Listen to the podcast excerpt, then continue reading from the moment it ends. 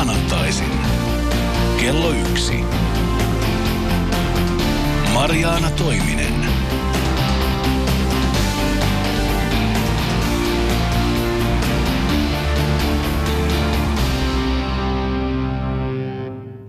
Hyvää iltapäivää. Minä olen Marjana Toiminen ja tässä ohjelmassa keskustellaan digitaalisesta tulevaisuudesta. Millaiset työtehtävät katoavat robottien tieltä? Mitä tulee tilalle? Miten parikymppisten työasenne sopii työpaikoille ja mitä on uberisaatio? Tässä ohjelmassa toimitusjohtaja Pekka Pohjakallio 95 Design-yrityksestä ja Euroopan 50 tärkeimmän teknologia-alalla vaikuttavan naisen joukkoon aivan hiljattain nimetty Linda Liukas keskustelevat, miten työ muuttuu. Näin aikoina digitalisaatio kuuluu jokaisen valveutuneen poliitikon vaaliohjelmaan. Niissä puheissa se pelastaa Suomen talouden tai ainakin sisältää valtavia mahdollisuuksia, mikä onkin tietysti ihan totta. Mutta samalla se työelämä, jota meillä on huolellisesti kehitetty ja lailla vaalittu viimeiset 50 vuotta, muuttuu aika perusteellisesti. Usein nimittäin mietitään, miten työuria saisi pidennettyä ja opiskeluaikoja lyhennettyä, mutta harvemmin sitä, että mihin hommiin meitä ihmisiä oikein tarvitaan. Sen arvioiminen on tosi vaikeaa ihan tulevaisuuden tutkijoillekin, koska heidän mukaansa jopa neljän tai viiden vuoden päähän näkeminen on todella vaikeaa. Muutos on niin nopea ja yhtä iso kuin teollistumisen aikana.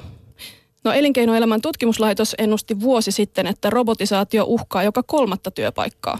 Mutta toisaalta tiettyjä aloja uhkaa työvoimapula, väestö vanhenee ja sosiaali- ja terveydenhuoltopalveluihin tarvitaan ehkä jopa 90 000 uutta työntekijää aika pian. Tämä oli Vattin arvio. Ja Suomessahan on perinteisesti ajateltu niin, että kunhan meillä on teollisuutta, niin meillä on työpaikkoja, mutta nyt näyttää siltä, että työvoimapolitiikka ja koulutuspolitiikka vanhenee käsiin. Yrityksissä nähdään, että vanha ei kanna enää, mutta uutta on vaikea kehittää. Pekka Pohjakallio, sä oot parempaa työelämää kehittävän 95 Design-firman toimitusjohtaja ja sulla on aikamoinen näköala paikka siihen, mitä firmoissa tapahtuu juuri nyt. Onko sä sen näköalapaikan pohjalta jo neuvonut omia teini-ikäisiä tyttäriäs välttäen sellaisia aloja, joille ei kannata lähteä opiskelemaan? No, mullekin annettiin samat neuvot, kun mä olin teini-ikäinen ja, ja ne meni pieleen, että en ole kyllä omia teinejäni ohjannut. Hyvä tuuri kävi, että toinen haluaa lääkäriksi, toinen psykologiksi, jota on luvattu paljon paikkoja, mutta ei, ei kauhukuvia kannata piirrellä. Niin, toisaalta eikö työpaikoilla sunkin kokemusten mukaan koko ajan valiteta sitä, että on stressiä ja kiirettä? Ja jos nyt robotit seuraavaksi vie sitten meidän toimihenkilöiden paikan, kun ne aikaisemmin vei sitä tuotantotyötä, niin eh, eikö se toisaalta sitten niin kuin pelasta meitä tekee jotain merkityksellisempää, ettei meidän tarvitse vääntää niitä raportteja, raportteja esimiehillemme? Niin no, mulla on jotenkin semmoinen kahtalainen kuva tuohon, että toinen on se, että, että rutiinityöllä on paikkansa. Eli, eli ihan kaikki ei vaan voi olla luovaa ja hienoa, vaan kyllä se niin kuin normaali rytmiin kuuluu, että työ on työtä. Ja, ja tota, enkä mä nyt ihan kauheasti pelkää robottien tulemista toimistotyöhön, että tavallaan työmarkkinat ja työelämä on muuttunut ja, ja, ja tota, on asioita niin kuin oppiminen, tunteet, luovuus, vuorovaikutus, mihin en ihan heti näe, että robotit tulee sieppaamaan. Sä et siis pelkää, että sun työtä tekee kohta kone? No en pelkää sitä, että tekee ja, ja tavallaan tämä olisi aika tylsä, tylsä tuota keskustelua täällä sun ohjelmassa kolmen robotin kesken, niin enpä usko. Linda Liukas, sä oot Hello Ruby lastenkirjan kirjoittaja ja naisten koodaustaitojen esitaistelija. Palasit joitakin viikkoja sitten Japanista, missä sä vedit naisille koodauskursseja. Ja Japanissahan monet yritykset on tuomassa lähiaikoina tai lähivuosina markkinoille erilaisia tavallisten ihmisten arkeen tarkoitettuja robotteja. Onko sinulla mitään aavistusta siitä, miksi robottien kehittäminen on, on niin pitkällä Japanissa? No ei oikeastaan. Mä olin semmoisessa Miraikan nimisessä museossa, joka on tämmöinen teknologian ja, ja taiteen tota, poikkileikauksesta oleva museo. Siellä oli esillä näitä japanilaisia uusimpia robotteja, niin kuin tämä Asimo ja sellainen ihana pörrönen hylje, jota käytettiin vanhustyössä. Mutta jotenkin musta tuntuu, että ehkä Japanissa on ollaan osattu nähdä teknologia ja luovuus tavallaan niin kuin toistia, toisiaan tukevina asioina ja jotenkin inhimillisinä juttuina siinä määrin, että, että mun lapsuuden tärkeimmät teknologiatuotteet, niin kuin Nintendo ja Tamagotchi ja Pokemonit ja, ja vaikka emojit nykyisin ne semmoiset hymiön näköiset tuossa puhelimessa, niin nehän kaikki tulee Japanista ja japanilaisesta teknologiasuhteesta. Niin ehkä siellä on sitten helpompi hyväksyä se, että, että robotti hoitaa jotain asioita. Ja musta taas olisi ihan mahtavaa nähdä tämä koko ohjelma kolmen robotin käymänä. Niin käytännössä se tarkoittaa sitä, että meillä olisi avatarit täällä paikan päällä ja me oltaisiin kaikki kotona löhöämässä sängyssämme ja käytä sitä samaa keskustelua. Niin, mä en tiedä, mutta se vaan olisi tosi kiinnostavaa nähdä, mitä sitten tapahtuisi, jos robotti tulisikin. Ja, ja jotenkin se, että, että robottihan on maailman paras työkaveri. Se on tarkka, se on väsymätön, se tykkää rutiinitöistä, se ei tarvii, se ei tee koskaan virheitä, se ei tarvitse taukoja, vaan, vaan se tekee meidän puolesta kaikki sellaiset asiat, jotta meillä on enemmän aikaa tehdä niitä asioita, joissa me ollaan oikeasti hyviä. No Linda, onko tämä se syy, miksi sun syksyllä julkaistavassa kirjassa robotti on sen päähenkilön Rubitytön paras ystävä? Niin me, joo, siis tietokonehan voi olla, se on, se on semmoinen pieni tietokone, joka on se paras ystävä, niin tota, tietokone voi olla ihan mitä vaan, ja tavallaan samalla tavalla lapsen maailmassa mielikuvitus voi viedä vaikka mihin suuntaan, ja, ja jotenkin se ajatus siitä, että kun tietokoneelle antaa ohjeet, siitä voi tulla ihan mikä vaan asia maailmassa, ja, ja kuka se olisi sen parempi kaveri. No robotit on myös suomalaisen tietokirjailijan ja kouluttajan Kristiina Anderssonin parhaita ystäviä, tai ainakin heti kun niitä tulee myyntiin.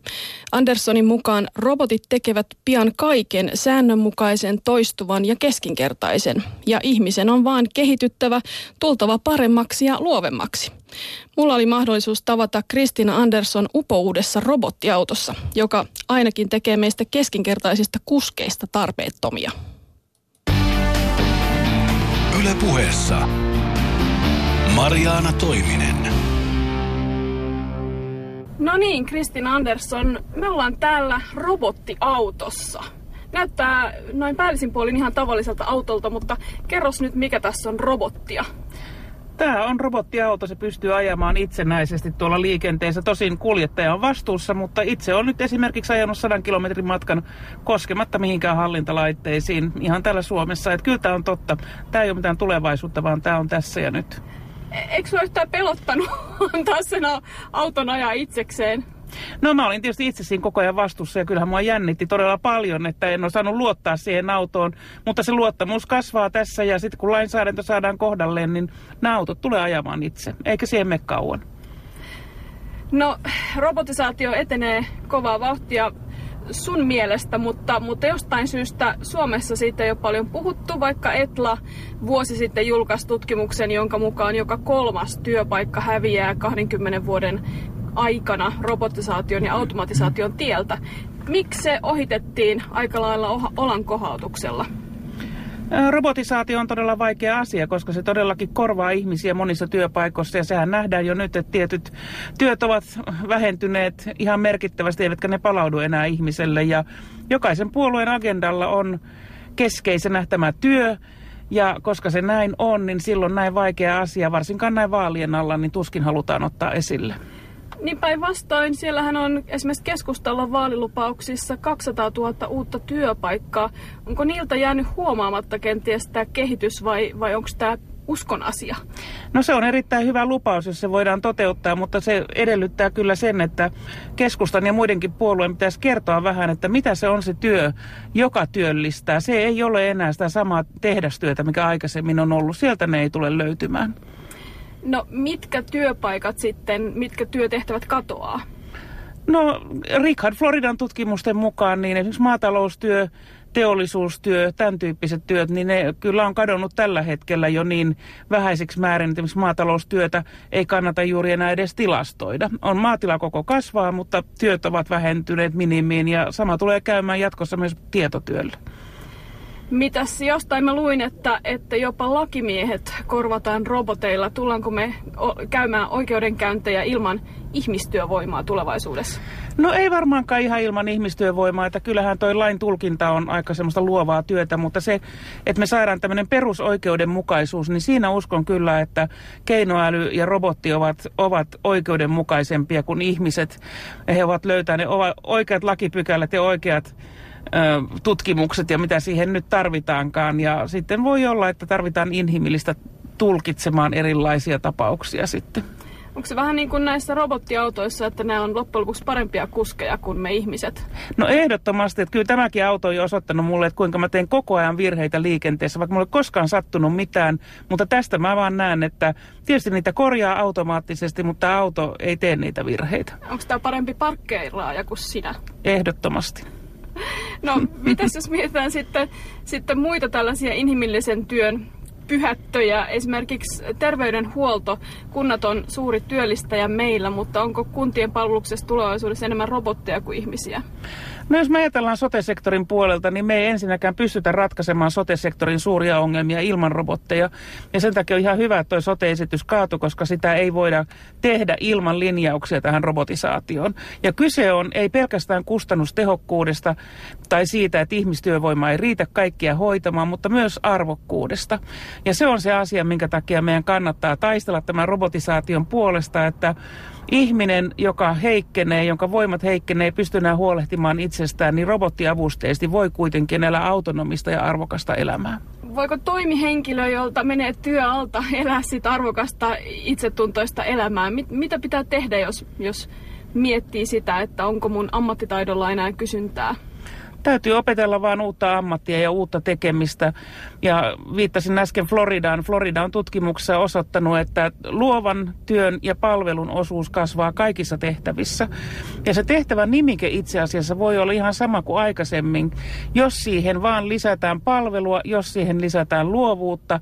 Ja ajatellaan oikeastaan, että se työ ei olekaan enää työ, vaan se on tuloksen tekoa, se on palvelun luomista, se on luovan, äh, luovaa ilmaisua, niin silloin me ollaan sen äärellä, että me voidaan alkaa hahmottaa, mitä se uusi työ on. Aiotko sä ottaa robotteja omaan käyttöösi jossain vaiheessa koti, kotioloihin, kun niitä tulee markkinoille kuulemma aika paljon tässä lähivuosina? Kyllä, ehdottomasti. Ja varsinkin mulla olisi toiveissa sellainen robotti, joka pystyisi tiskaamaan astiat kunnolla ilman, että mun täytyy ensin tiskata niitä.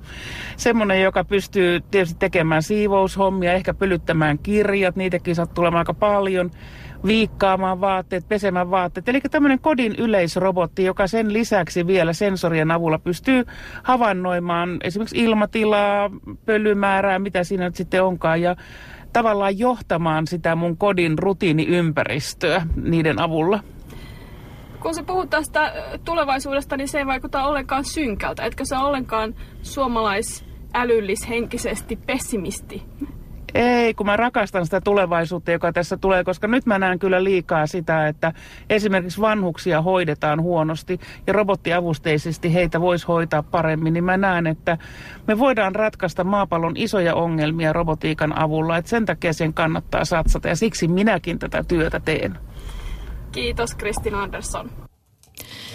No Linda ja Pekka, mitäs te, teistä kuulosti Kristiinan tulevaisuusskenaariot? Onko teille tulossa kotiin tiskaavia ja silittäviä robotteja? No tota, se, mistä mä tykkäsin tuossa, mitä mä olen aikaisemmin ajatellut, oli se hänen kommenttinsa niin kuin vanhuksen arvokkaasta elämästä. Että semmoinen niin kuin avustava robotti tuntui tosi kivalta ajatukset. Mä oon sen ikäinen, että kohta mä tarviin sitä, mutta tota, mutta se, että niin kuin, niin kuin mä sanoin tässä alussa, että rutiinit olisi sinänsä pahasta, niin mä, mä oon vähän eri mieltä siitä, että, että, että tavallaan niin kuin mennään niin kuin itsensä toteuttamiseen joka paikassa. Mä väittäisin, että se ei ole ihmismielelle hirveän terveellistä, jos ollaan koko ajan äärettömän luovassa tilassa.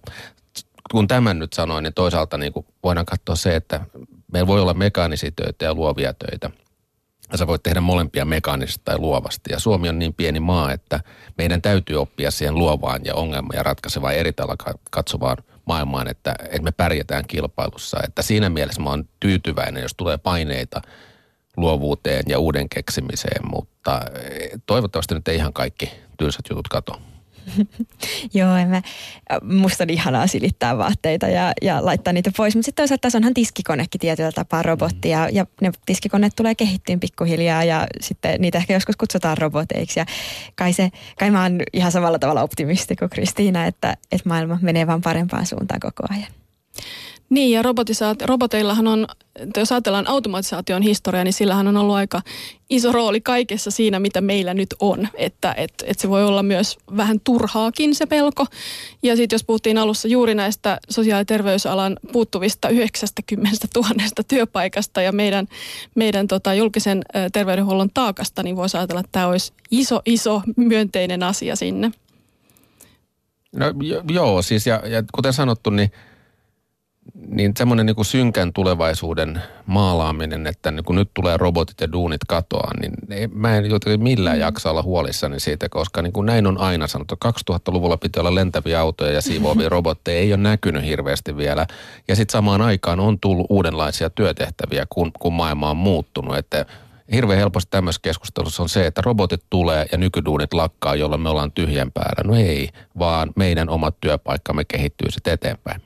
Yksi sellainen selkeä esimerkki tuosta on se, että mä oon, mä oon syntynyt 86 ja mä oon kuullut, että ennen vanhaa taulukkalaskenta oli sitä, että, että oli iso semmoinen paperinpalanen pöydälle ja sitten oli kirjanpitäjät ja sitten mä pyysin vaikka, että, että nyt pitäisi laskea yrityksen tulos. Ja sitten ne kumitti ja ynnäs ja laski yhteen ja, ja kirjoitti niitä lukuja kokonaisen päivän ja sinne sai lopulta sen tuloksen tehtyä. Ja, ja sitten tuli Excel ja kaikki muuttui ja yhtäkkiä ne asiat, mitä, mitä pystyi tekemään ennen niin kuin kokonainen tiimi ihmisiä, päivässä pystyi tekemään muutamassa sekunnissa.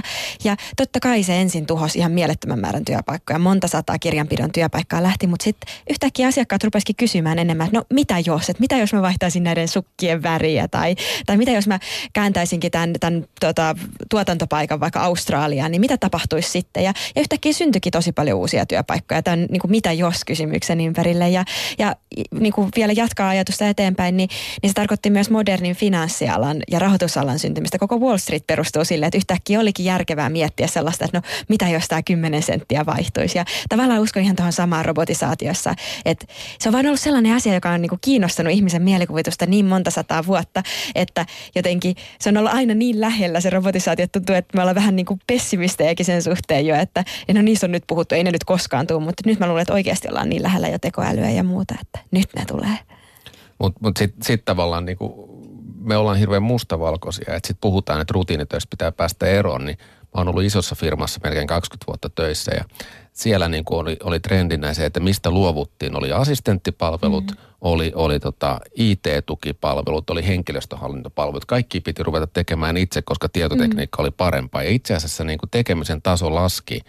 Ja, ja, ja tavallaan ihmiset, jotka oli tehty ongelmia ratkaisemaan, niin joutuikin ratkaisemaan sitä ongelmaa, että miten matkalaskujärjestelmää tai, tai miten henkilöstöhallinnon mm. järjestelmää tehdään. Että vähän niin kuin on menty väärään suuntaan siinäkin, että se niin kuin välimuoto duuneista, että jonkun homma on pyörittää näitä prosesseja ja auttaa toisia ja se on niin kuin arvokas työ, että siitäkään ei pitäisi ihan noin vaan luopua ja panna kaikkea itsepalveluun. Robottiassistentti ei tule siis sulla oleen heti käytössä? Vai onko sinulla sellainen jo käytössä? Ei ole robottiassistentti, mulla on kyllä virtuaaliassistentti. En ole koskaan tavannut häntä, mutta hän on super. Ja itse asiassa yllättäen on sama ihminen kuin Lindalla. Mä en tiennyt sitä, mutta meillä on osunut sama virtuaaliassistentti. Ihan huippu. Sama ihminen, hän on siis todellinen ihminen. Kyllä. Näin väitetään, ei Mit, ole tavattu. Mitäs palveluja te ostatte virtuaaliassistentilta? No mulla on se, että mulla on pieni firma, että ei kannata assistenttia hankkia, mutta kaikki palaverin järjestämistä hoitaa suomalainen – nuori nainen, joka asuu Espanjassa, jota mä en ole koskaan nähnyt ja jonka kanssa sähköposteillaan ja ihan superhyvin toimii. Ja hän, hän järjestää kaikki kuitit ja etsii mulle Sesame Streetin kaikki matematiikkaan liittyvät harjoitukset ja laittaa ne pdf yhteen kansioon. Ja ihan niin kuin muutamassa tota, kymmenessä minuutissa tosi hyvä systeemi kyllä. Vapauttaa enemmän aikaa mulle tehdä niitä juttuja, missä mä oon hyvä. No, tämä on varmaan aika tyypillinen esimerkki siitä uusista digitaalisista palveluista, jotka on, jotka on globaaleja. No tota, jos mietitään, että minkälaista tulevaisuutta kohti me ollaan nyt menossa, niin siitä syntyy aika paljon erilaisia raportteja koko ajan. Esimerkiksi tämmöinen kuin valtion tilaama tulevaisuusraportti 2030 ennustaa yksin yrittämisen lisääntymistä, useita työuria ja muuttuvissa verkostoissa tehtävää työtä.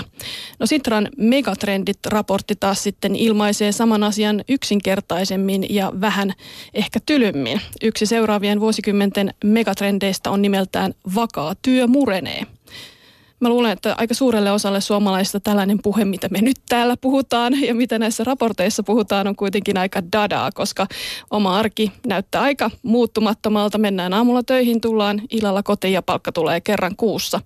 Mutta sitten se toinen syy näiden trendien vähän etäiseen luonteeseen voisi ehkä olla se, että meillä on yrittäjiä eniten, vähiten, edelleen vähiten Euroopassa.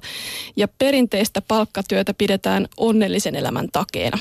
Ja musta tuntuu, että aika yleinen asenne yrittäjyyttä kohtaan edelleen on se, että se on jonkinlainen pakon sanelema tilanne, eikä mitenkään miellyttävä tai ainakin sellainen, ainakaan sellainen, josta pitäisi onnitella ketään. Ja tässä suhteessa te, Linda ja Pekka, edustatte myös uutta työelämää, työn tulevaisuutta, koska te olette molemmat valinneet epätyypillisen tien.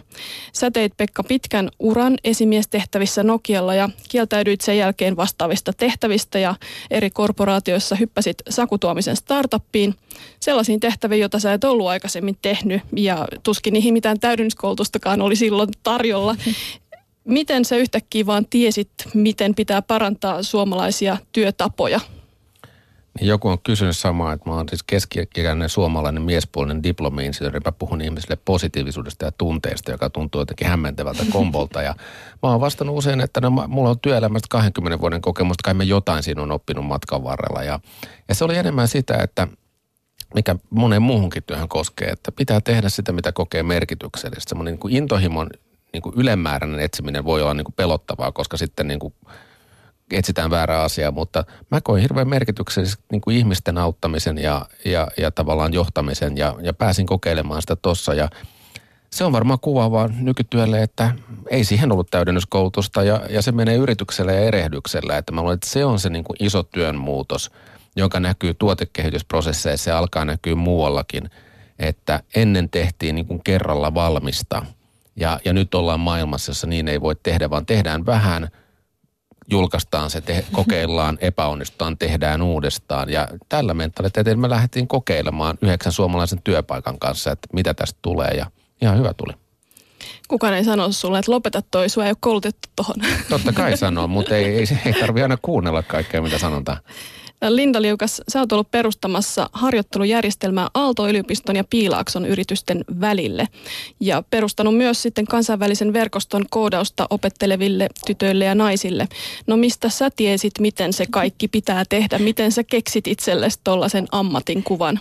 Äh, niin, se on, se on kyllä hauska. Mä oon aina jotenkin ajautunut tehtäviin ja, ja joskus mä toivon, että voiko joku muu tekisi näitä juttuja. Että, että mä, en, mä oon ihan täysin keskinkertainen koodari ja, ja en ollut tosiaan ikinä ollut Amerikassa töissä siinä vaiheessa, kun me tehtiin tota harjoitteluohjelmaa. Mutta ehkä se tulee siitä ajatuksesta, että maailma ei millään tavalla ole valmis vielä ja että, että kun näkee jonkun ongelman, niin sitten lähtee vaan ratkaiseen sitä niillä parhailla taidoilla, mitä sillä hetkellä sattuu olemaan.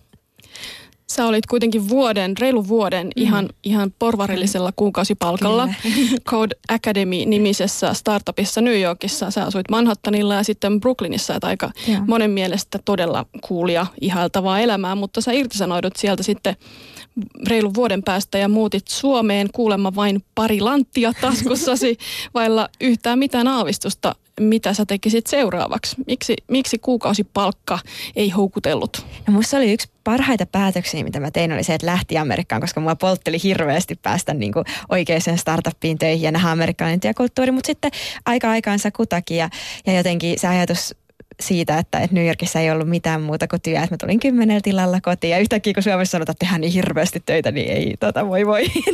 Kyllä Amerikassa vielä aika paljon enemmän ihmiset niin kuin panostaa juttuihin. Mutta sitten jotenkin musta sekin, että, että kun Suomesta käsin voi tehdä ihan maailmanluokan juttuja ja musta se, mikä meillä on niin hienoa täällä, että täällä on niin kuin, rauha tehdä asioita, ei ole semmoista hirveät säätämistä koko ajan. Ja, ja nyt mulla on esimerkiksi hirveän jotenkin etuoikeutettu tuolla, että mä pääsen tekemään sellaisia juttuja, jotka kiinnostaa mun New Yorkilaista editoria tai kustantajaa, mutta mulla on se rauha miettiä niitä asioita täällä ja, tehdä juttuja. Ja ehkä se, että toivoisin, että suomalaiset ottaisi sen kaiken ilon, mikä tämmöisessä pienessä kaupungissa, mikä Helsinkikin oikeasti on, niin, niin se elämänlaatu, minkä täältä saa, mutta sitten pitäisi sen ison maailman niin kuin, äh, jotenkin semmoisen ambition ja, ja kunnianhimon mielessä, mutta niin, nauttisi siitä pienen kaupungin elämänlaadusta. Kaipaat sä amerikkalaista kunnianhimoa koskaan? Ei, en yhtään ainakaan. siis varmaan siitä tarttui ja, ja jäi kiinni paljon, mutta, mutta mulle sopii ihan hyvin se, että mä käyn muutaman kerran niin kuin, no, vuodessa siellä kattelemassa. Tämähän on varmaan niin kuin valtava ero, tämä on kauhean sanoa, mutta Lindan sukupolven ja mun sukupolven välillä, koska, koska nuoremmalla sukupolvella on itsestään selvää, että Suomesta käsin voi tehdä maailmanluokan mm. juttuja. Kun mä opiskelin Otaniemessä TKKlla 80-luvulla – Siinä, siinä vuonna aloitin, kun Linda syntyi. Ja, tota, ja tota, meillä oli kaksi vaihtokoulua, jotka löydettiin osaston ilmoitustaululta, jonne lähetettiin kirje. Ja nyt meillä on molemmilla Assari Espanja, Espanjassa ja mä oon käyttänyt intialaista ihmistä kääntämään meidän kirjaa mm. ja Suomesta voi tehdä virtuaalisesti vaikka mitä. Ja mä luulen, että mun sukupolvi niin ei vaan hoksaa, että kaikkea tätä voi tehdä. Sitten me vähän taivastellaan, että yrittäminen on, on vaikeaa ja hankalaa, mutta kaikkea voi kokeilla. Ja jos se onnistuu, niin se on niin kuin itse asiassa aika edullista kokeilla. Että sun ei tarvitse ostaa tehdasta – että voi tehdä juttuja. Siis uuden aloittamisen hinta on niin lähellä nollaa kuin ikinä on voinut olla ja nyt meillä on kanava tavoittaa ihmisiä ympäri maailmaa ja tavallaan ne mahdollisuudet on vasta ihan alussa, koska World Bank on sanonut, että 2020 mennessä 80 prosentilla maailman ihmisistä on älypuhelin taskussa, eli niin kuin hienompi tietokone kuin se, millä ihminen meni kuuhun ja tavallaan se tarkoittaa sitä, että me voidaan Suomesta käsin rakentaa palveluja intialaisille tai afrikkalaisille ihmisille ja sellaiset ongelmat, joita ei niin kuin ollut ei ollut järkeä ratkaista aikaisemmin, niin yhtäkkiä niille onkin markkina.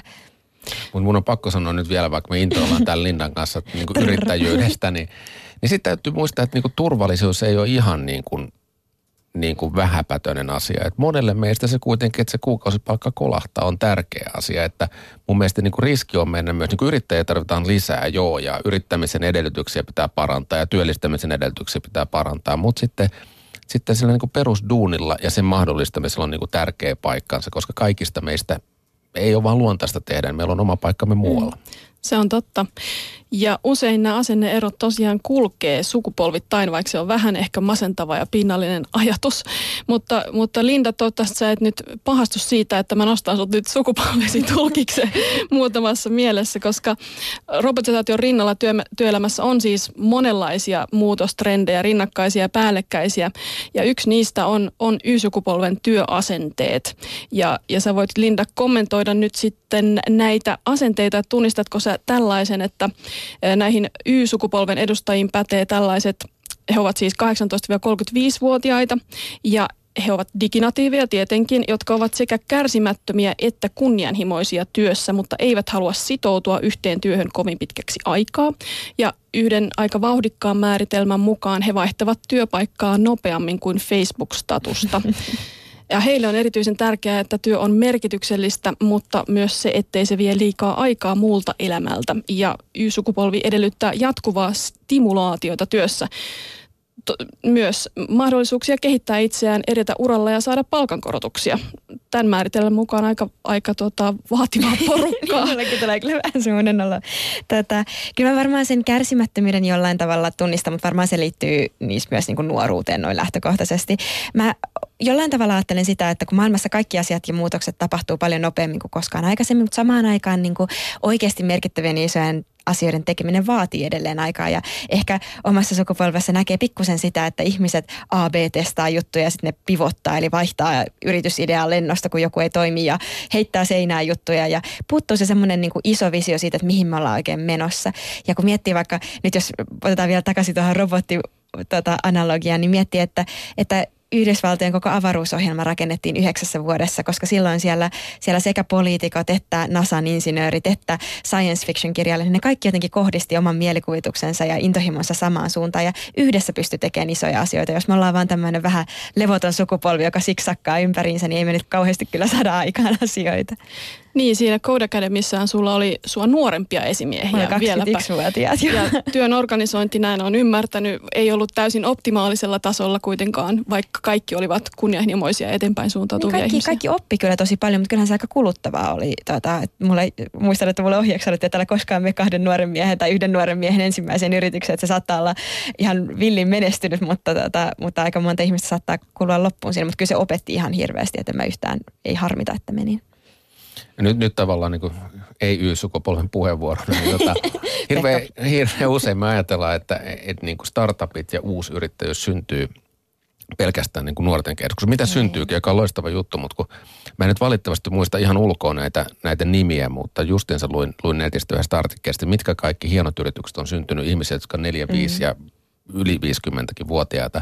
Ja tavallaan niin kuin se ajatus, että 50 olisi niin kuin hyvä jo päästä pelaamaan golfia ja ottaa vähän iisisti on mun mielestä ihan mahdoton ajatus nykyään, että 50 voi aloittaa uuden firman ja se voi olla niin kuin maailman menestys. Eli, eli myöskin voitaisiin jollain tavalla innostaa meidän sukupolvea katsomaan, katsomaan Lindan sukupolvea ja siitä ottaa samaa intoa ja kokeilemaan juttuja.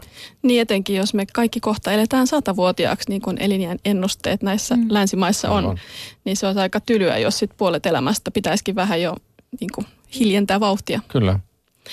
No Pekka, sä olet nähnyt yrityksiä, joissa on näitä eri sukupolvista koostuvia väestöryhmiä.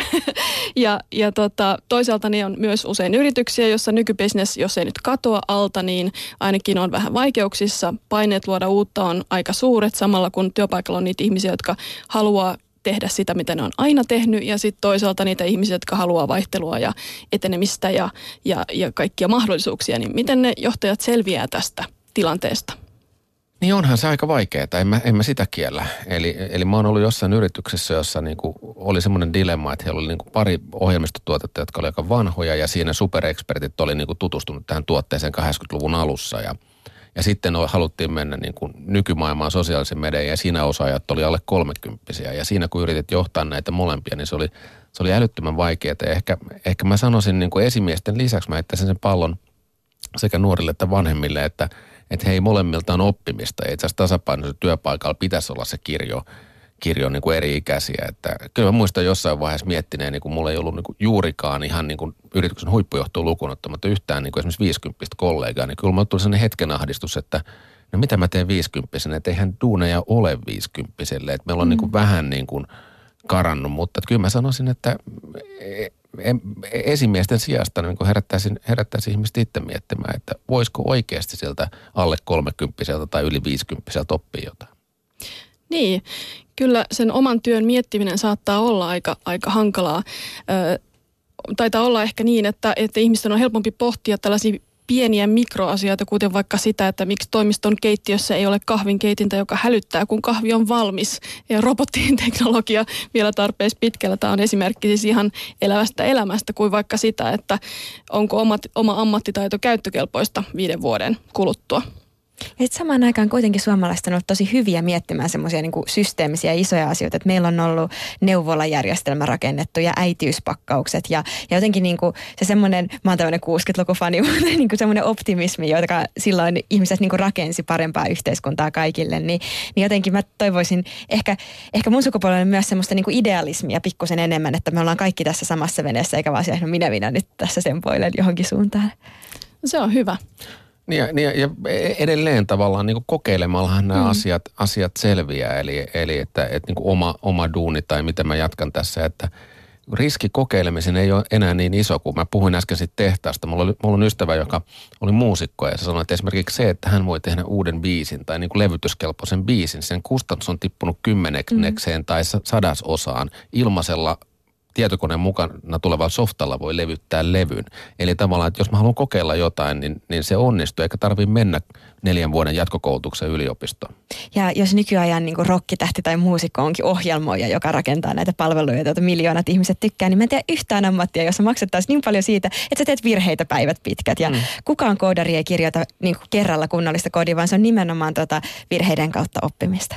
Mun mielestä niin kuin, tämä menee pikkasen työelämän ohi, mutta antaa mennä, kun aloitettiin. Niin, kun puhut digitaalisuudesta, oli tosi veikeä, että mä katsoin yhden illan urheilulähetystä, joka oli yhden tietyn tietokonepelin SM-kisat. Eli tavallaan niin kuin maailma muuttuu mm. tollakin tavalla, että sitä digitaaliset todellisuudet siitä osaamisesta, niin kuin uusia asioita vaan syntyy. Että jos me oltaisiin sanottu 15 vuotta sitten, että me seurataan telkkarista suorana lähetyksenä mä Starcraftia tai, Starcraftia tai jotain tällaista, niin me oltaisiin naurettu, mutta näin, näin asiat muuttuu. Kyllä, me puhutaan tässä ohjelmasarjassa myös viihteen tulevaisuudesta Sorry. parin viikon päässä, kun se on hyvä tiiseri.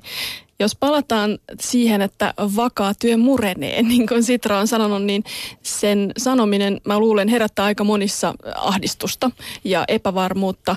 Ja, ja tavallaan se, että miten ihmisen pää kestää sitä uuden oppimista ja yksin yrittämistä ja verkostoitumista, se on toinen kysymys.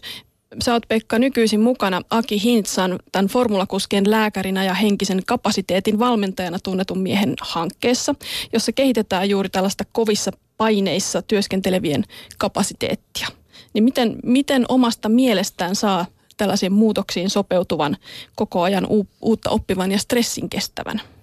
No Akihan lähtee itse asiassa mallissaan niin toisin päin hän on niin kuin 25 vuotta rakentanut mallia ensiksi Etiopiassa, sitten huippuurheilijoiden ja yritysjohtajien kesken. Hänen ajatuksensa on itse asiassa niin kuin se suorituskyky ja menestys lähtee hyvinvoinnista. Eli kun me pidetään itsestämme huolta, niin hän puhuu yleisestä terveydestä, biomekaniikasta, palautumisesta, ravinnosta, yleistä liikunnasta, henkisestä energiasta, tavallaan itsetuntemuksesta, niin siitä lähtee kaikki, kaikki menestyminen, eikä niin päin, että me pärjätään hyvin, kun me tai me ollaan onnellisia sitten, kun me ollaan menestytty, vaan se menee, menee tavallaan toisin päin. Ja ehkä se iso haaste, mitä me ei nyt tajuta, ja meidänkin tutkimuksessa pari vuotta sitten tuli ilmi, on, että niin kuin koko ohjelma ollaan puhuttu, niin me ollaan lähetty vahvasti teollisesta tai suorittavasta työstä ajatustyöhön. Me ollaan unohdettu, että mieli on meidän työkalu. Ja tavallaan niin kuin mieltä hoidetaan tietyllä tavalla. Liian pitkä päivä ei ole hyväksi mielelle. Se, että sä et pidä taukoja ei ole hyväksi mielelle. Me, me, käy, me tehdään töitä ihan idioottimaisella tavalla. Nyt pitäisi muistaa se, että nyt kun robotit ja,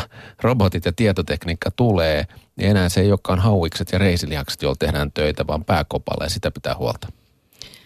Linda, onko sulla käyttöä tällaiselle tiedolle vai, vai onko niin, että kun sä oot osannut keksiä itsellesi ammatin ja, ja teet merkityksestä työtä, niin sä myös osaat sitten saman tien hallita työaikaa ja tehdä kaiken keskittyen tehokkaasti ilman burnoutin vaaraa? Voiko osaisinkin? Ei, kyllä, mä, kyllä mä välillä kateellinen semmoisille kavereille, jotka on isoissa yrityksissä töitä, töissä ja tuntuu, että, että niillä on työterveyshuolto ja, ja lääkäri sanoo, että nyt sinä menet lomalle, että pidät itsestäsi huolta ja jotenkin itselleen on kauhean vaikea sanoa, että nyt oot uh, vapaalla.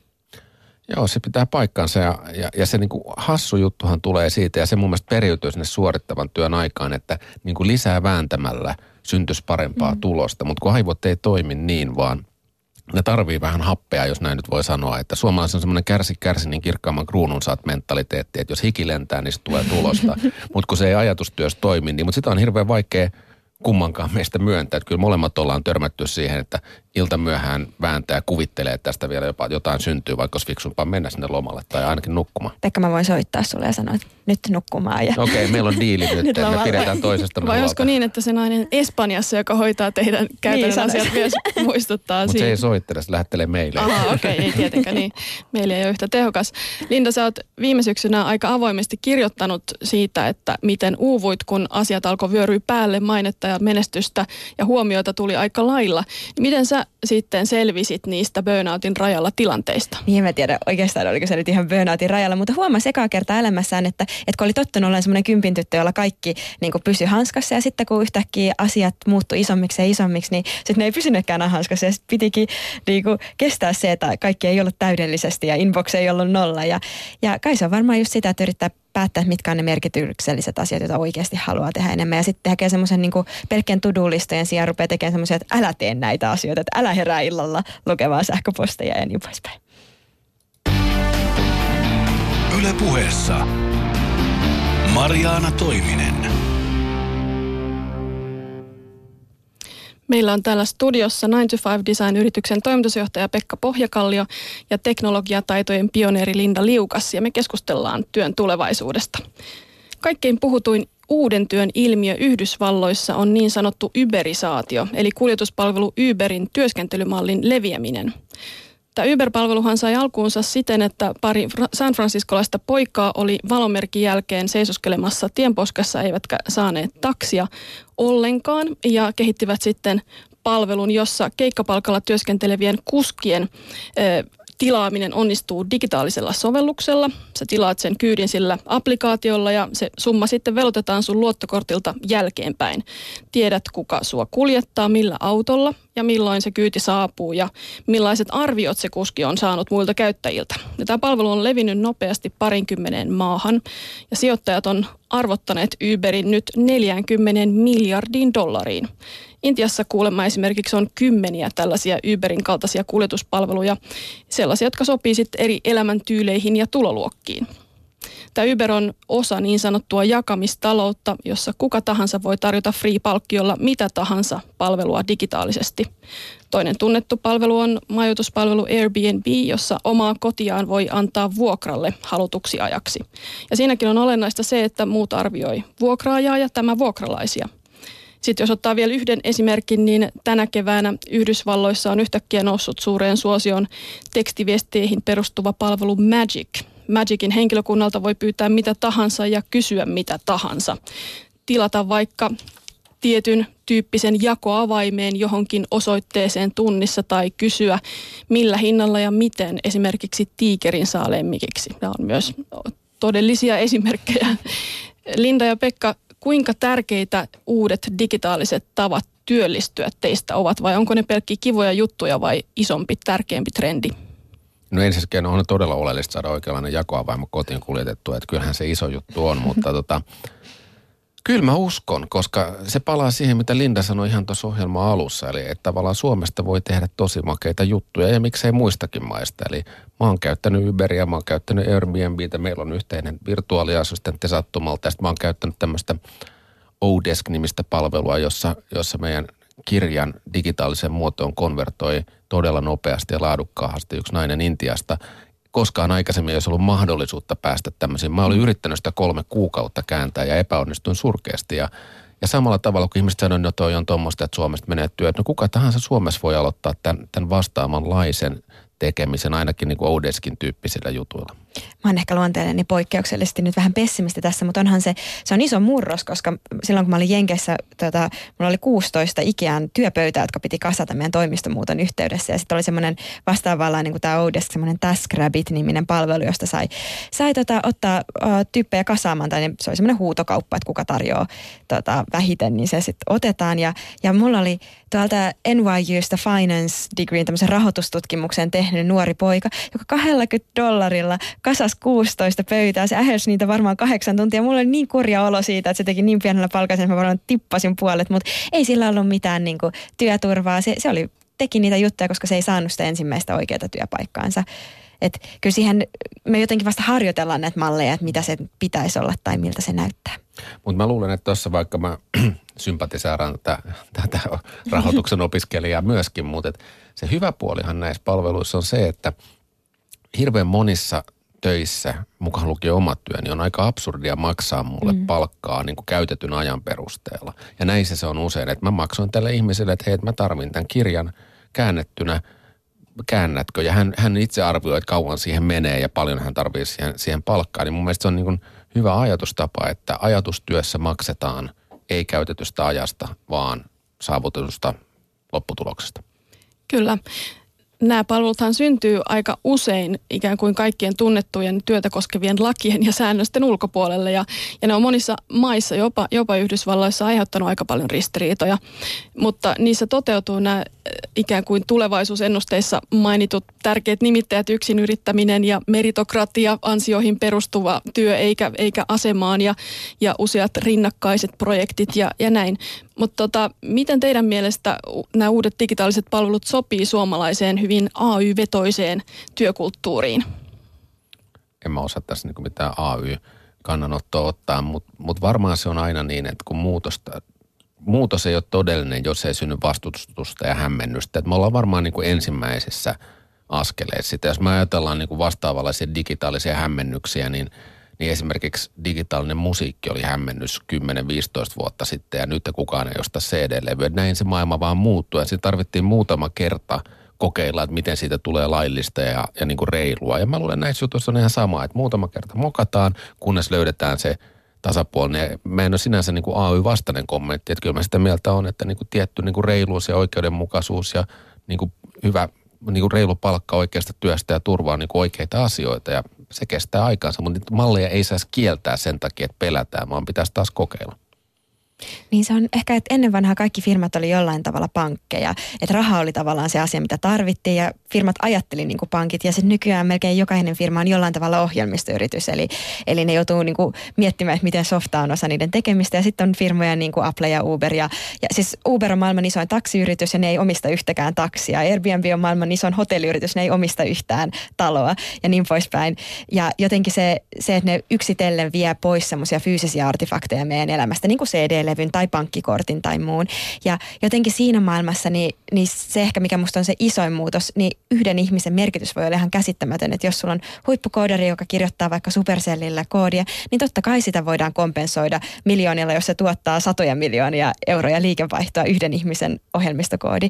Niin jotenkin, mutta sehän on ihan mieltön mahdollisuus Suomelle. Täällä voidaan rakentaa niin kuin 90 hengen firmoja, jotka, jotka tuottaa satoja miljoonia, ellei miljardeja liikevaihtoa. Niin se on totta. Samaan aikaan täällä äh, nyt vasta äh, tuli Evalta, äh, jolla on tietysti paljon ideologisia äh, ikään kuin tausta-arvoja, raportti, jossa jos vähän koeteltiin kysyä sitä, että mi- millainen suomalainen työaikalaki on, että olisiko se vähän vanhentunut. Ja samalla meillä ailee jo muutamia Ubereitä siellä Helsingin kaduilla. Ja sitten tuli toisaalla tällainen vaade siitä, että nolla työsopimukset, eli nämä äh, tuntiperusteiset työsopimukset, jossa sovitaan aina viikkoa kohden, että onko työtä nolla vai 37,5 tuntia, että et se nolla pitäisi siitä kokonaan poistaa. Niin tämä ehkä kuvastaa sitä, kuinka monta erilaista rinnakkaista arvomaailmaa tähän digitalisaatioon liittyy ja kuinka monta siinä risteää. Mä juttelin viime viikolla Oxfordin yliopistossa tutkivan Viri Lehdonvirran kanssa. Hän tutkii siellä digitaalista taloutta. Ja mä kysyin häneltä, että miten näihin freelancer-keikkoihin perustuva jakamistalous huolehtii eläkkeistä tai vakuutuksista. Ja hän vastasi, että ei mitenkään, että työntekijällä on kaikki vapaus ja kaikki vastuu. Ja Lehdonvirta sanoi, että digitaalinen murros, niin kuin hyvin tiedetään, tarjoaa kaikille mahdollisuuden. Ja niin kuin Lindakin tuossa aikaisemmin totesi, että kynnys vaihtaa alaa tai haastaa isojakin yrityksiä on aika lailla melkein kenelle hyvänsä aika pieni, jopa olematon. Mutta digitaalinen talous ei silti välttämättä lähtökohtaisesti ole yhtään oikeudenmukaisempi, vaikka tästä jakamistaloustermistä vähän sellainen demokraattinen kaikille hyvä fiilis ehkä tuleekin. Ja tämä Lehdonvirta itse asiassa on haastatellut tämän Odesk-toimistopalvelun käyttäjä, jota säkin Pekka oot hyödyntänyt ilmeisesti ihan tyytyväisenä tilasit heiltä töitä. Kyllä, kyllä. Mihin, mihin sä heitä käytit silloin? Niin me tosiaan tehtiin meidän kirjasta tämmöinen digi, digiversio, joka oli niin kuin Suomesta ei löytynyt tekijää, tai ainakaan mä en osannut etsiä sitä. Ja mä laitoin sunnuntaina kello 12 kyselyn nettiin, että löytyisikö ketään, joka tekisi sen. Ja, ja illalla yhdeksän mennessä oli 12 hakemusta ja siinä oli reitattu viiden tähden, neljän tähden ihmisiä. Hinta oli 240 jenkkitaalaa ja se tuli viikossa – ja ei olisi millään niin kuin pystynyt tekemään. Ja vähän nyt mä en tietenkään tunne tätä Lenoviran tutkimus niin hyvin, mutta jos sanotaan, että on ilman mitään turvaa, kun on tämmöisessä taloudessa, no onhan yrittäjällä Suomessa tietyt velvollisuudet hoidaa yrittäjän eläkevakuutukset ja kaikki tämmöiset kuntoon nytkin ihan niin kuin fyysisessä yrittäjyydessä. En mä oikein niin kuin ymmärrä, minkä takia tämä on niin kuin radikaalisti erilaista, kun me tehdään virtuaalista samat lainalaisuudet tai lait Suomessa on voimassa kuin fyysisessäkin duunissa. Niin, kyllä. Periaatteessa me ajatellaan, että yritys hoitaa sen, mutta käytännössähän se on kaikkien meidän yhteisestä potista kuitenkin aina hoidettu.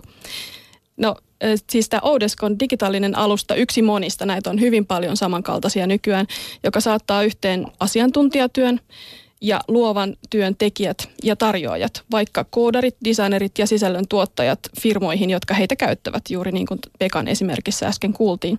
Ja tämä Lehdonvirta on huomannut, että itse asiassa nämä keikat kasaantuu tietyille ihmisille. Siellä muodostuu tällaisia top-suorittajia, jotka sitten saa paljon töitä ja perustaa omia tällaisia alihankkia rinkejään, josta he sitten ottavat pienen provikan väleistä ja antaa töitä niille, joilla on vähemmän töitä. Et siinä syntyy tällaisia kaikenlaisia rakenteita.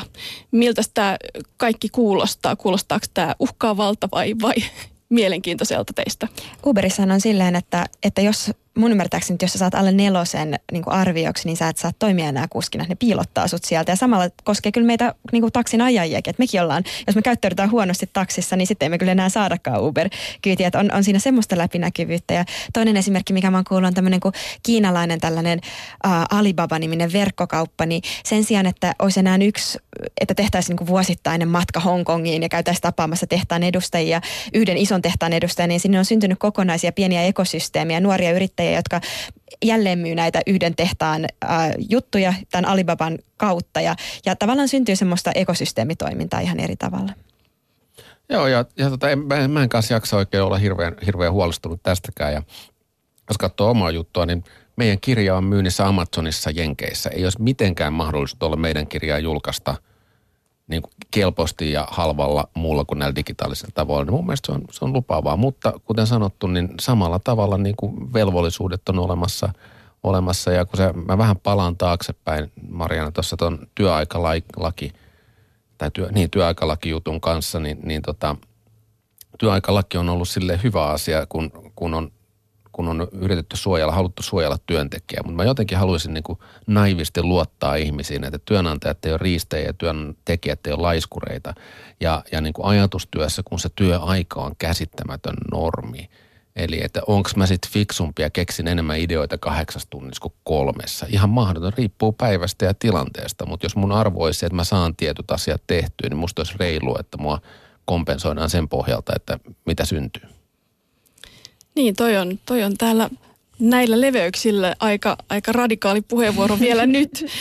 Tätähän te myös käsittelitte siinä, siinä työkirjassanne pari vuotta sitten, ja se on siis Amazonilla myynnissä. Onko se myynyt yhtään siellä?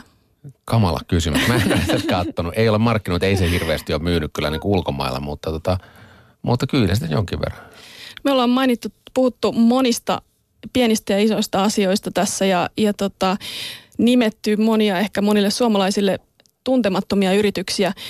Mitkä teistä tällä hetkellä on tämän digitaalisen talouden ja työntekemisen tulevaisuuden kannalta kiinnostavimpia yrityksiä juuri nyt? No ehkä tuosta ohjelmistomaailmasta yksi esimerkki on semmoinen kuin GitHub, joka on tällainen ohjelmoijien Facebook ja niin kuin aivan valtava määrä maailman ohjelmistolähdekoodista pyörii sen päälle. Ja se, mikä sitten tekee kiinnostavan, on se, että kuka tahansa voi mennä ja katsoa, että millaista koodia on kirjoitettu ja jakaa toisille koodia. Tavallaan se, mitä me koulumaailmassa kutsuttiin plagioinniksi, niin ohjelmistomaailmassa me kutsutaan avoimeksi lähdekoodiksi. Ja se, että pystyy rakentamaan toisten ajatusta ja toisten koodin päälle on mahdollistanut sen, että tämä ala liikkuu niin nopeasti.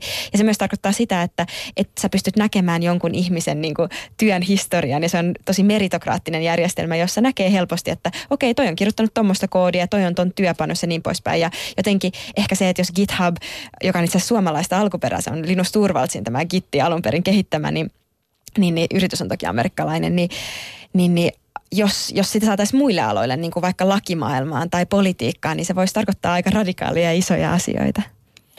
Niin no siis varmaan aika moni mun suosikeista ollaan mainittu jo, niin, niin pari, pari sellaista firmaa. Mä tykkään, mä itse käytän sellaista työkalua kuin Evernote joka päivä, joka, joka tarkoittaa, että mulla on kaikki, mikä liittyy mun tekemiseen, privaattiin ja työtekemiseen, päätyy samaan ohjelmaan ja mä voin jakaa sitä kaikkien kanssa. Että mulla on tavallaan kaikki info aina käsillä ja sitten on yksi suomalainen yritys, joka, joka tarjoaa tällainen niin puoliksi virtuaalisia työterveyspalveluita ennaltaehkäistä, joka on mielestäni todella, todella kiehtovaa. Että jos mulla on kurkku kipeä, niin sen takia, että mä möngin kotoa työterveyshoitajan vastaanotolle, mä chattaan hänen kanssaan ja sitten vasta lähdetään liikkeelle – kun, kun, on, kun on oikein tarvis, niin se, se muista tuntuu jännältä. Tästä perinteiset palvelut, jos ollaan luultu, että sä tarvit ihmisen niin heti tekemään jotain, niin nekin voidaan virtualisoida. Niin siinä mun mielestä on niin kuin isoimmat muutokset. Oli ne sitten pankki tai terveydenhuolto tai niin kuin Linda sanoi lakipalveluissa, tehdäänkin vähän eri tavalla, niin kuin esimerkiksi Uber tai Airbnb on tehnyt. Niin tämä on Helt-niminen yritys, josta Heltti, sä puhut. Joo. Heltti. Ja, ja miten se käytännössä tapahtuu? Että sä, susta tuntuu, että sä oot kipeä, sä meilaat sinne, että mä oon ehkä kipeä. Mitä sitten? Eikö se on itse asiassa niin kuin, mulla oma palvelu aukeaa vasta aprillipäivänä. Ja, ja tota, mutta se idea on se, että mulla on niin kuin, siellä on chatti ja siellä on paikalla työterveyshoitaja ja mä voin, ei ole maili, vaan hän välittömästi vastaa. Mä voin laittaa sille, että resepti pitäisi uupsia tai kurkku on kipeä ja jos hän ei pysty – niin sitä hoitamaan sitä tilannetta siinä, niin sitten hän sanoi, että hei nyt kannattaa tulla, että meillä on kyllä ihan fyysinen lääkäri täällä. Ja se peru, sitten mulla on tällainen tota, mobiilissa tämmöinen sovellus, joka mittailee mun askeleita ja kysyä, niin digitaalisen terveystarkastuksen jälkeen he rupeaa seuraamaan siellä suoraan. Tietty, jos mulla on punaisella joku asia, niin he rupeaa seuraamaan mun päivittäistoimintaa ja sitten he voi niin kuin todeta, että he nyt olisi aika niin kuin tavata tai puuttuu johonkin asiaan. Eli itse asiassa se niin kuin normaali on, että mennään vaan sairauden takia työterveyslääkärille tai hoitajalle, niin nyt he itse asiassa yrittää niin kuin auttaa mua hyvinvoinnissa, joka niin kuin kääntää päälailleen tämän. Ja väitän, että kun proaktiivisesti suhtaudutaan terveydenhuoltoon, niin itse asiassa tulokset on parempia kuin se, että mä juoksen siellä lääkärin luona päivittäin. No Linda, sä oot yksin yrittävä ihminen ja sun pitäisi lain mukaan hankkia itsellesi työterveyspalvelut. Miten sä oot, miten sä oot sen ratkaisu tässä vaiheessa? Oh, mulla taitaa olla ihan työterveyspalvelut, mutta aika, aika paljon mä kyllä tuntuu, että, että nojaa paljon niihin niin kuin vertaistukeen ja, ja tuntuu, että monet niistä työterveyshuollon rakenteista on semmoisia, mitkä ei tällä hetkellä palvele tällaista niin kuin ajatustyötä tekevää ihmistä. Uh, en mä tiedä, siis niin, katsotaan mitä tapahtuu seuraavaksi. Mä oon vielä onneksi niin nuori ja terve, että vielä, vielä voitaisiin puhua siitä, me ollaan, me ollaan käsitelty näitä tulevia trendejä, mutta loppujen lopuksihan aika paljon on kyse siitä, että, että mitä työ merkitsee. Mitä se tarkoittaa, muuttuuko se merkitys ylipäätään muuttuuko se teille? Onko se jo nyt muuttunut kuinka? Pekka, mitä työ sulle nyt merkitsee verrattuna siihen, kun sä olit Nokialla miettimässä, minkälaiset kännykät menis seuraavaksi kaupaksi?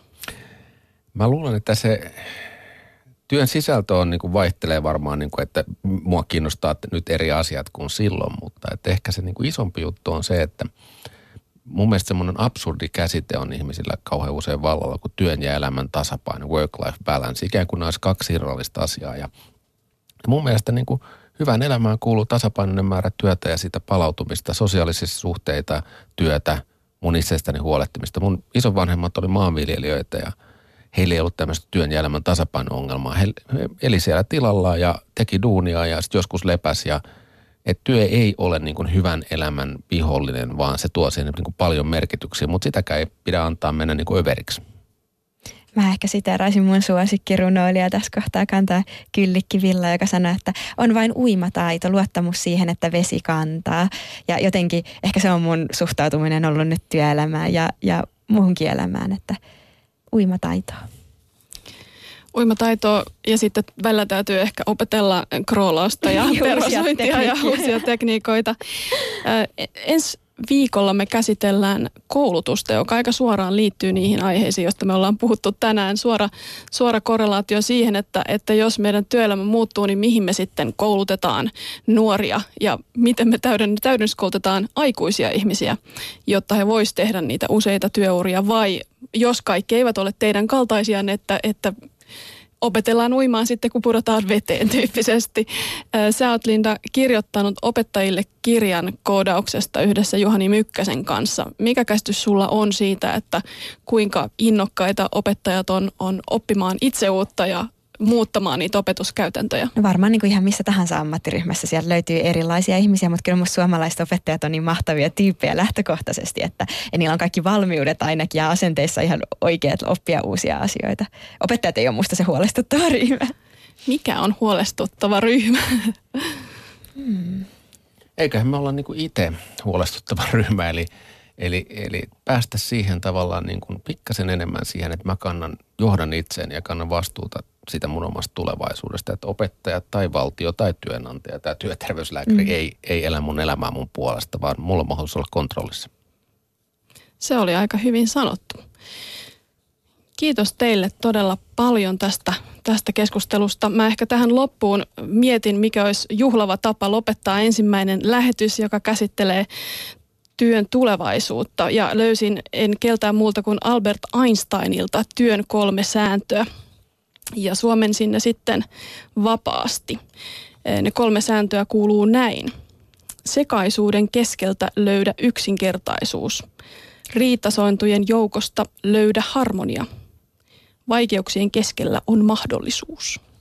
Tällainen hieno, hieno ö, lopetus. Ja ensi viikolla Lauri Järvilehto ja Kirsti Lonka keskustelevat sitten koulutuksen ja koulun tulevaisuudesta. Mahtavaa. Ja mukana on myös, myös varmaan muita muita asiantuntijoita. Ja sitten sitä seuraavalla viikolla tässä samassa ohjelmassa keskustellaan median tulevaisuudesta. Siinä, siinä on sitten Jani Halme puhumassa ja Riitta Pollari, entinen Sanoman kustantaja. Ja sitten käydään läpi kaiken maailman muita elämänalueita, kaupunkeja, liikennettä, yksityisyyttä, viihdettä. Kiitos, että olitte mukana.